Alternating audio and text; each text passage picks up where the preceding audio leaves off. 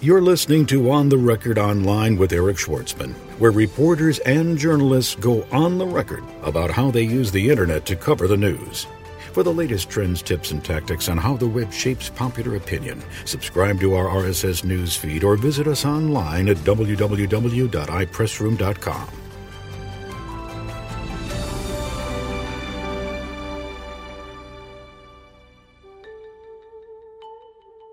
Joe Weber, Chief of Correspondence for Business Week, goes on the record online. The bigger issue for all of us is that the advertisers have found the net to be a very cost effective alternative to old media. And it's the advertisers who have kind of led the exodus away from old media and moved onto the net in a big way. And they're putting their resources there. And that is what has damaged um, the economics of the, of the product. And thank you for downloading this episode of On the Record Online, the podcast that brings you the story behind the story. We do in depth one on one interviews with journalists from the mainstream media, as well as from time to time, discussions with bloggers, podcasters, and newsmakers about how technology is changing and threatening to disrupt the mainstream media business as we know it. I'm your host, Eric Schwartzman, founder and chairman of iPressroom Corporation. If you're looking for uh, an easy way to integrate new media into your marketing and corporate communications and PR, uh, we have a very powerful tool that you can log into uh, over the internet. Uh, you get a dashboard, and you can use that to manage content, to search engine optimize press releases, uh, or other content to email market, um, to serve video and audio on demand, uh, RSS news feeds, um, pretty much the gamut of Web 2.0 communications. Uh, you have one central, uh, easy to manage tool to, that allows you to do all that. I am also managing director of Schwartzman and Associates.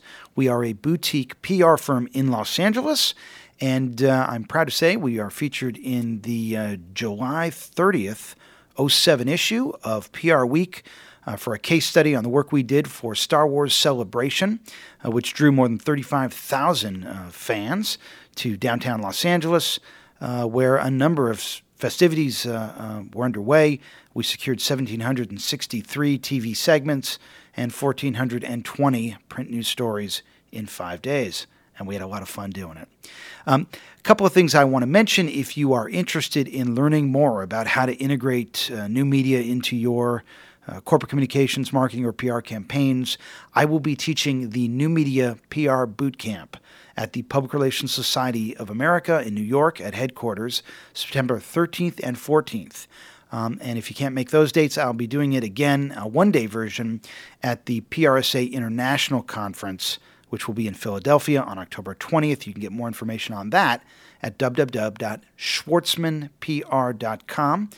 Uh, also, um, if you are looking for a job, we are hiring uh, an assistant account executive, Jennifer Deckel, who has been very helpful in the production of this podcast and who's been with us for some time now, uh, is moving on. She's going back to school to get a master's in foreign relations.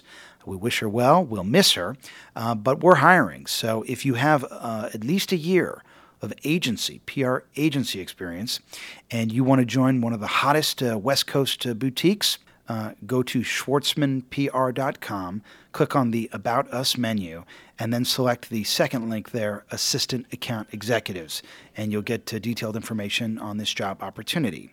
Uh, and now we are going to play for you the interview with Joe Weber, Chief of Correspondence for Business Week. As always, it comes to you entirely uncut and uh, it's around 30 minutes long, and we are going to play it for you after this. Don't be left behind. Get the latest online PR tools and services from iPressroom. Powerful, easy to use, available on demand. Extend your sphere of influence online with iPressroom, tools for online media centers, virtual private press rooms, RSS news feeds, podcasts, and more at www.ipressroom.com. iPressroom always on, even when you're off. Joe Weber, thanks so much for joining us. Glad to be here. Tell us what you do at Business Week. Sure. I'm uh, chief of correspondence for the magazine um, and Chicago bureau chief. And, and what that means is I oversee our domestic uh, bureau system for Business Week, um, several bureaus across the country, as well as um, overseeing particularly the Chicago operation, and I get to occasionally do some writing and uh, and reporting myself. Not as much as I'd like anymore, but occasionally. So, give us, if you would, a day in the life uh, for you at Business Week. Oh gosh, every day is different, uh, which is the great thing, of course, about this uh, about this business. Um, oh, I don't know quite how to frame that. I guess I would say basically we we uh, we pay attention. Of course, know, I come in, I, I take a look at the papers. The Wall Street Journal, the New York Times are you know high on the list. The Chicago papers as well. Um, and then I take a look at our business, our uh, website, uh, businessweek.com, see what's going on there. Check Yahoo, um, see what's going on there.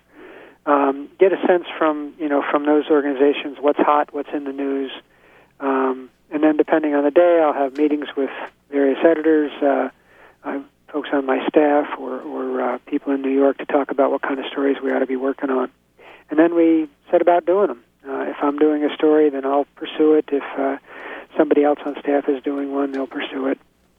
Uh, but every day is a little different, of course. Tell us how the news breaks down in terms of the news cycle. Well, we publish uh, once a week, of course, at Business Week, when you're talking about the magazine. And um, that closes on Wednesdays, which means that uh, by about, I don't know, 8 p.m. East Coast time on Wednesday, everything's got to be buttoned down. They push the button, and we come out with a magazine on Thursday evening. Um, and uh, of course, there's lots of reporting and writing that goes into uh, into that week's book. Uh, a good bit of it, uh, much more of it than used to be the case, happens on uh, Monday and Tuesday as well as Wednesday because we want to jump on the news. And of course, for features, you know, they will have been in, in the works for in some cases months before, um, and we package them all together and and send them out. Now that's the magazine, and that's we've been doing it that way for the 20 years I've been with Business Week. Um, it's always gotten a little quicker and a little fresher and a little more timelier, but that's been going on. Separate of that, of course, we got the website, and um, and that's you know 24. It's not exactly 24/7 to be uh, to be fair about it, but it's certainly during the workday, um, at least five or six days a week. You know, we can put stuff online uh, very quickly. Um, news happens here. We want to write about it you know, I'll hear about it from somebody at the website, and and we're on it, and you know, out there with stuff uh, as soon as possible. We do try to add some value to the news, so oftentimes we wind up, our, you know, our stories will come out a little bit after the breaking news, because the idea is we want to give a little perspective, a little analysis, something that you're not going to get through the wires. We don't want to just run a wire service, of course.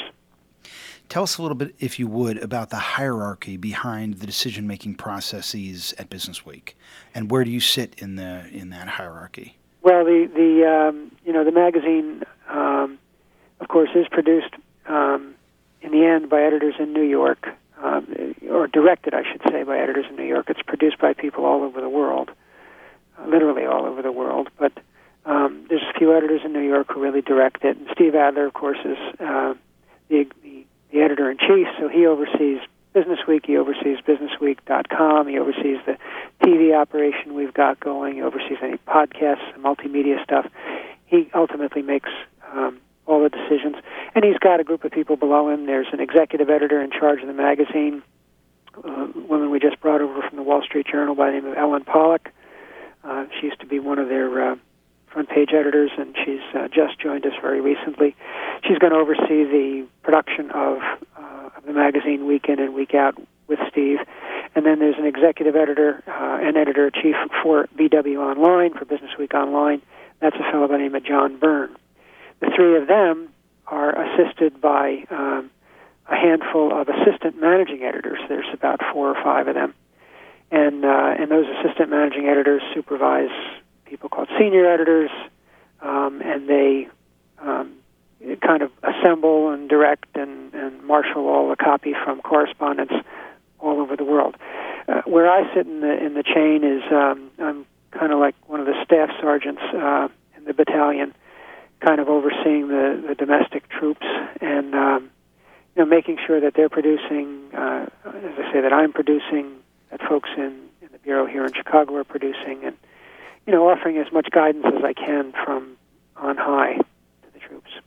So I'm just looking over the, uh, the, table of contents in a recent issue, and I see how things are arranged here. There's uh, Business Week, there's News and Insights, there's uh, Global Business, and then on the second page of the contents, it's broken down economics, finance, people, infotech, feedback. There's some columnists, ideas, features. Are the uh, editors married to particular sections? Um, uh, well, the editors are, the correspondents are not. Um, in other words, we have we have an editor for finance. Um, you know, person who oversees that area. He's, he's got an assistant editor, and you know they very much specialize in finance coverage. They're responsible for you know covering the market blow up that we just had recently, for instance. Um, we have a corporate, it's called a corporation editor, who's very much in charge of um, corporate strategy stories and we have a few of those in, in most issues. Um, you know, we've got a personal uh, personal business editor who is in charge of the back of the book, which is where all some of the executive lifestyle and personal finance kinds of things um, go. So each section of the magazine does have a dedicated senior editor. They're called. Um, below them, if you will, the correspondents, those of us in the field, are able to write for just about any one of those senior editors. If we see a you know, say I'm let's say I'm, I'm thinking about doing a story on Kraft. Well, if there's a finance-oriented story to be done on Kraft, I might, you know, talk with our finance senior editor about, you know, some sort of finance angle on Kraft. If there's a corporate strategy story, I'll talk with the corporate uh, strategy editor about that. If there's a um, an innovation story, we also have a special uh, several times a year insert to the publication called Innovation or IN in magazine. And um, you know, if there's a story to be done on innovation, an innovation angle, I'll talk to the person who heads the innovation uh, operation. So it's you know the, the stories find their slots based on the nature of the tale we want to tell. So let's say, for example, that a correspondent um, has a story that they want to write for the magazine.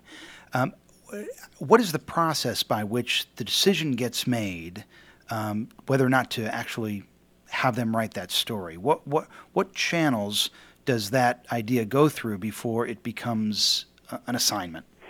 The it's either top down or bottom up. It could be either way. if I'm a correspondent in the field, and again I use uh, Kraft as an example, um, and I think there's a nifty story to be told about Kraft because I cover the company and I pay a lot of attention to it, right? Um, so I develop a story idea. I will call the appropriate senior editor, depending on the angle I'm pursuing, whether it be finance or strategy or personal business, if you want to talk about eating mac and cheese or something.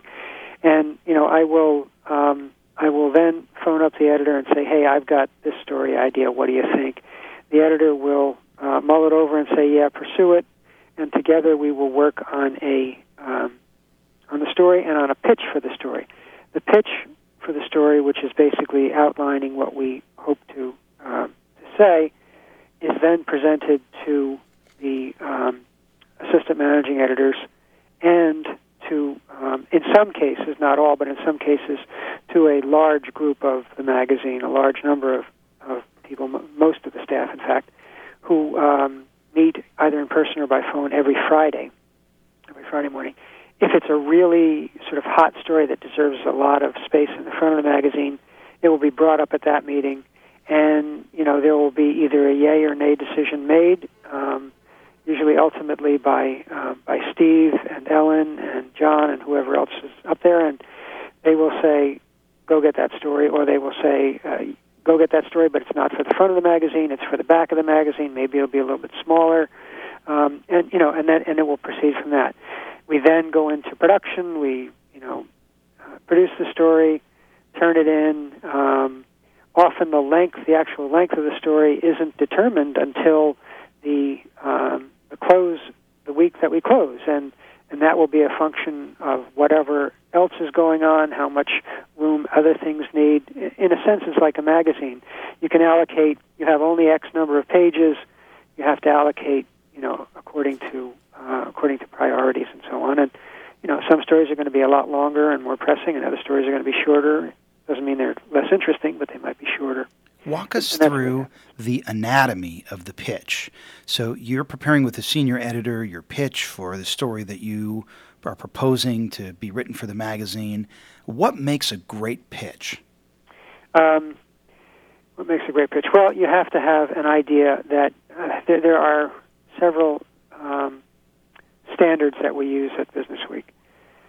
In order to be a story in the magazine, something has to be fresh, it's got to be useful, and it's got to be concise. Those are sort of the three guiding pillars these days. Um, fresh means that you haven't seen it anywhere else. If the story has appeared somewhere else, we're not interested in it. Um, useful means it's got to be of practical value for our readers. It's got to um, it's got to say to them something that they can use in their uh, in their business. Um, it's got to be I forgot one very crucial word. It's also got to be surprising. In other words, there's got to be an aha on the part of the reader. I didn't know that. Boy, that is intriguing. Um, and it's got to be it's got to be concise, meaning it's got to be uh, fairly tightly written. We don't have a whole, you know, we don't have an unlimited amount of real estate. We have to tell our stories in as short a form as possible. That's that's a that's a real drive in all journalism these days. People have short attention spans. We have to, you know, meet that uh, requirement. So those things, the story's got to meet those standards. Um, if it doesn't meet those standards, then it's probably not going to run in the magazine. Are you ever surprised by what makes it and what doesn't, or do you feel like after having done this for as many years that you that you have, that you can pretty much predict the fate of a pitch before it's vetted? I, I don't think that it's um, I don't think that it's all that predictable. To be honest with you, um, you know, we're all human and we're all making decisions on very subjective criteria, and we're all making decisions at different times of the year and with different things going on. So, for instance, um, there was a cover story recently on the pet economy. I don't know if you'd seen that or not, but it was on this, you know, huge growth in the uh, in the economy for pets, which is a very big uh, world for for a lot of our readers. And you know, that is a perfect summertime story. It's a wonderful summertime read. Would that be a story any other time of the year? Mm, probably not. Maybe at Christmas time, but probably not. It's a good summertime read. I think that one, you know, was pegged at, at the right time, and it probably would not have gotten cover space any other time of the year. That, that's something that I would, uh, again, I would say the timing makes a lot of difference in that case. In a sense, it surprised me that it was um, was on the cover because, you know, the the um, the story is hardly serious, and we do have a seriousness of purpose about about our coverage at Business Week. It's not a flippant read. Um, you know that one was just a little bit light. Now, what was interesting about that, and I, I think about, I mean, I really don't pretend to um, to know exactly what my bosses are, are are weighing when they consider. But the week before the pet economy ran, we had a story on something called death bonds, which was a very macabre and uh, bizarre story about how Wall Street is inventing these new uh, products called death bombs, uh, bonds, I should say, and basically. Uh, profiting by profiting by people's deaths um, using life insurance products. It's really a strange developing niche of the economy that we wrote about. So, you know, they wanted something. They had a guy with a hammer and sickle on the cover. I think they wanted something a little lighter to follow that the following week. Um, but you know, there's a lot of very important, serious news going on in business that we have to pay attention to first, and I think that's going to be the the thrust of the magazine going forward. Um, you know, the, the market crash and the housing impact, the subprime economy impact, all that stuff is stuff we're paying very close attention to these days. You know, issues around China and India and the development there, how, how that's affecting us here in the U.S., all that stuff. Very important, substantial news we got to tell people about. We want them to give people a lot of food for their brains. That's the whole point. Now, Joe, I know uh, Business Week is pretty aggressive on the website with new media. There's a number of blogs and a number of podcasts that uh, you are producing, and and and they're they're being distributed with great frequency. Um, but my question is on the print side. How does a print publication stay relevant? You know, at a time today when people have this insatiable appetite for immediacy with their news. You know, they want it right away. And and my, I guess the question is, are we in danger of losing print news media journalism? I mean, is it going to go away? Is it going to become unprofitable? Your guess is as good as mine. Um, I mean, I, you know, we've seen an enormous amount of change in the newspaper world. Um, you know, I personally follow um, Tribune and, and the Sun Times group here in Chicago, so I I can see you know what's happening there, and the the, the newspaper world is shrinking very very fast, and um, certainly we're not going to have as many newspapers you know in five years as we've got now, and the newspapers we've got are going to be very different. I think magazines, you know, are also going to be different. Um, it's hard for me to imagine them going away. I, you know, I think that we still add some value that people don't get online. You know, there is something to be said for sitting down with a glossy, well put together, uh, well laid out product that you can carry with you very easily. Um, but but beyond that, beyond the practical nature of uh, you know sitting down with a, a, piece of uh, physical you know matter that doesn't shine into your eyes, what other real what are the real benefits? If you had to put your finger on the real benefits of a print publication uh, beyond just the practical nature of being able to cuddle up by the uh, and, sofa and carry around with you, yeah. Um, well, I wouldn't underestimate the practical nature of it. I mean, what, what we're able to do in print is take a great deal of information, boil it down, and present it in a way that is very easily accessible. Now, you do that online as well, but online you have to sit there and stare at a computer. I think, you know, with print, you're on a plane, you're on a bus, you're on a train, um, you're a passenger in a car, you're at home. The magazine generally arrives at people's houses on Friday or Saturday, um, typically Saturday. So, you know, you can pick it up, you can breeze through it, um, you know, a leisurely weekend read, and it, it it's easy to digest. We make it simple for the reader and there's a value in having that in terms of print. Now, you know, the media, the, the web media is a very different animal. Um, there's an immediacy about that, but there is also a, um, you know, it's not it's not a simple thing to navigate. You got to you are inundated with an enormous amount of information. How do you know what's important?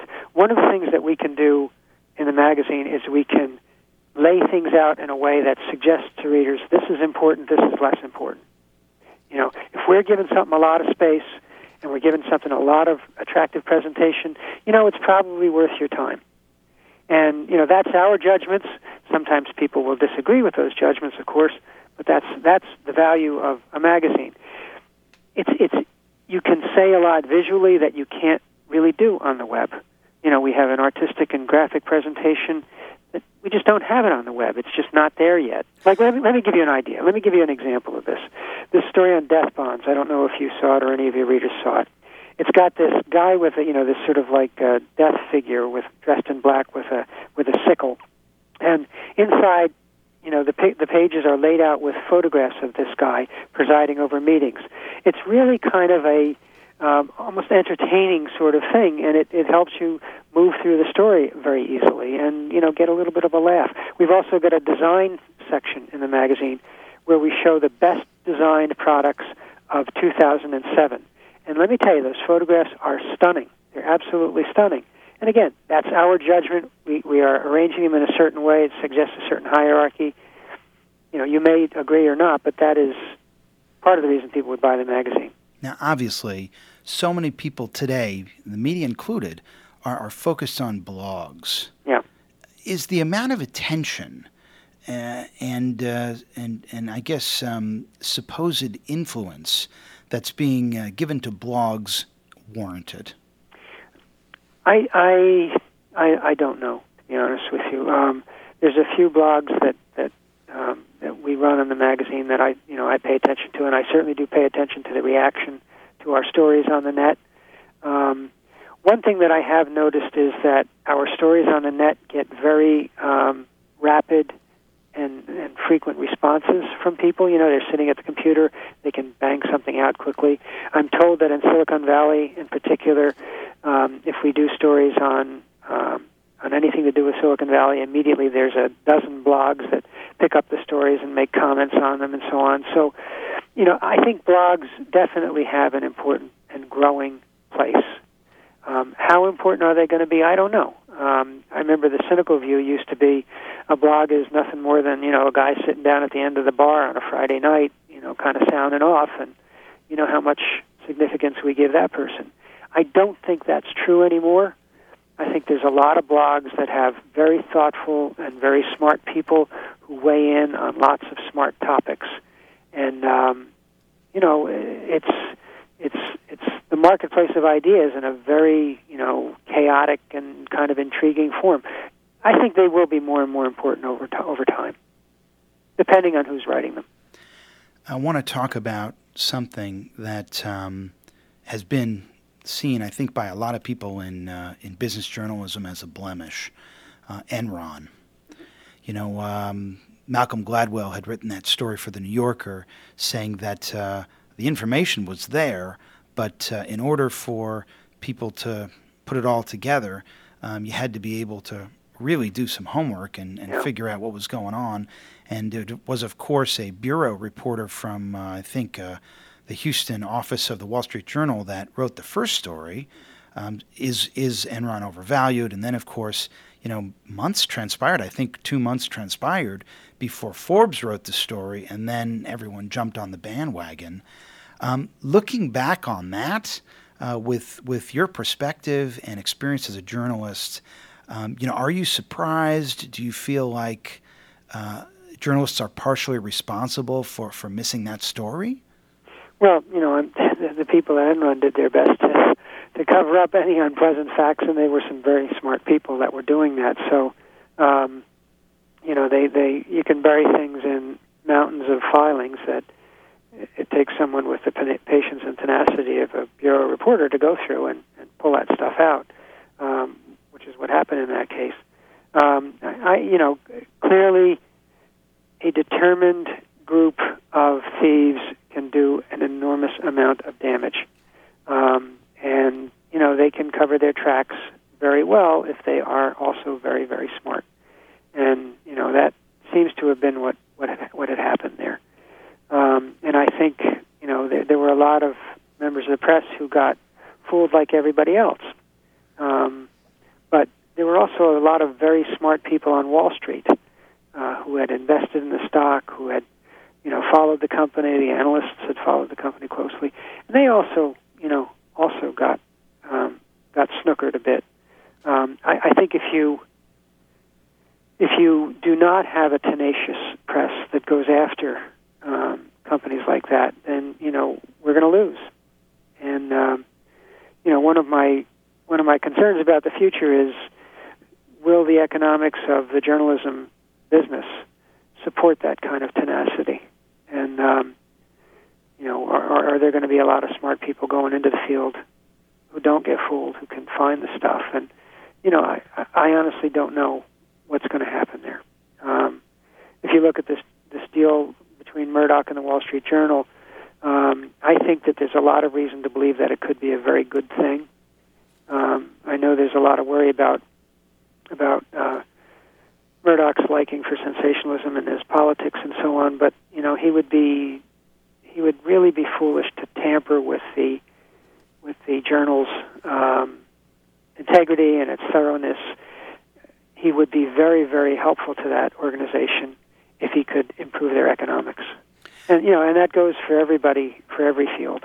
I mean, if people on the business side of the publications can get out there and and improve the economics that we all operate under, then you know that journalism's better served.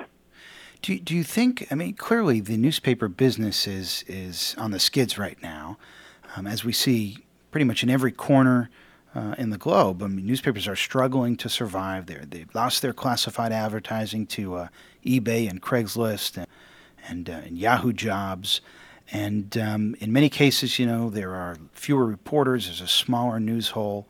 But do you think that uh, that it's just sort of a a, uh, a passing fancy, and that ultimately people are going to realize the value of editorial oversight, and uh, perhaps folks like Sam Zell and and Rupert Murdoch are actually getting great deals on on undervalued businesses that are going to have a, a, a second resurgence? I, I don't think that the issue is a matter of um, reader demand. I, I think the reader demand um, while it has been declining for newspapers in particular. By the way, it's it's it's stable for us. We we haven't had any losses in terms of reader demand at the magazine. There's been it's been quite strong, and and that continues. Newspapers have had a decline in reader demand, um, which is a, which is an issue. But the bigger issue for all of us is that the advertisers have found the net to be a very cost-effective alternative to old media, and it's the advertisers who have kind of led the exodus away from old media and moved onto the net in a big way, and they're putting their resources there, and that is what has damaged um, the economics of the, of the product. The public, I think, generally still wants news and still can benefit from news, and you know they want it in different forms. They may want it on the net, they may want it on TV, they may want it on radio and podcasts and blogs, but they want the news the advertising model that it operates under no longer works the way it used to. And, and that is the challenge. That's why at Business Week, for instance, we have uh, presences in several different venues. We've got Business Week TV, we've got the print product, we've got uh, actually several print products. We've got Business Week Small Biz, we've got the Innovation magazine, and we've got online. Together, they have to work as you know sort of a synergistic entity that brings in um, ad dollars as well as eyeballs, and you know, and supports the enterprise that we're about. It's very, very tough to make that model work when advertisers are flocking to Yahoo and Google and you know the million places on the net that they can advertise, blogs. Um, you know, there's a there's a lot of there's a lot more competition for ad dollars than has ever existed before. And advertisers are smitten with the new media. They're sitting on the sidelines on the old media. Are they going to come back? I don't know. Um, I just really don't know that. I think we have to give we have to give the information in the ways that are most appealing, and uh, and the advertisers will flock to that. So, you're the uh, chief uh, biz- of business correspondence. Chief of correspondence. Chief of correspondence, but you're also a U.S. citizen, yeah. and you're, you're, also a human being. Yeah. And uh, you know, we all know that um, you know the role of of journalism in our democracy is to provide a sort of fourth estate, fourth checks and balances.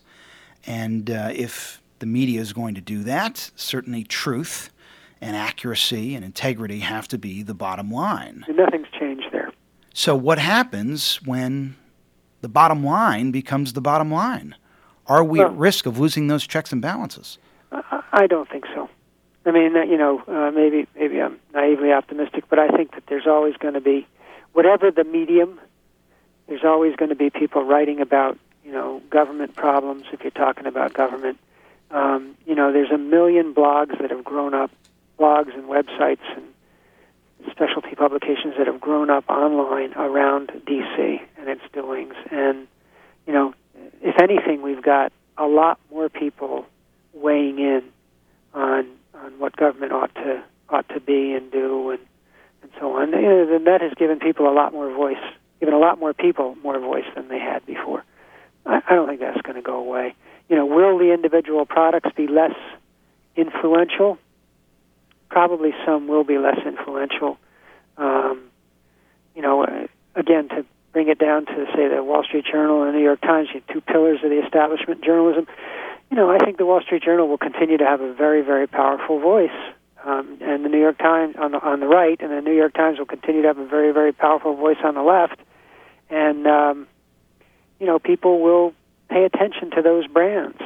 Um, I, you know, government politics is not core to our coverage at Business Week. We do some of it.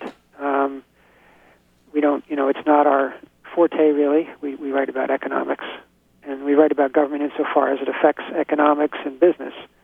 Um, so we'll we'll be weighing in there too, although not in the same way as the, as the newspapers. Joe Weber, thanks so much for joining us. Thank you.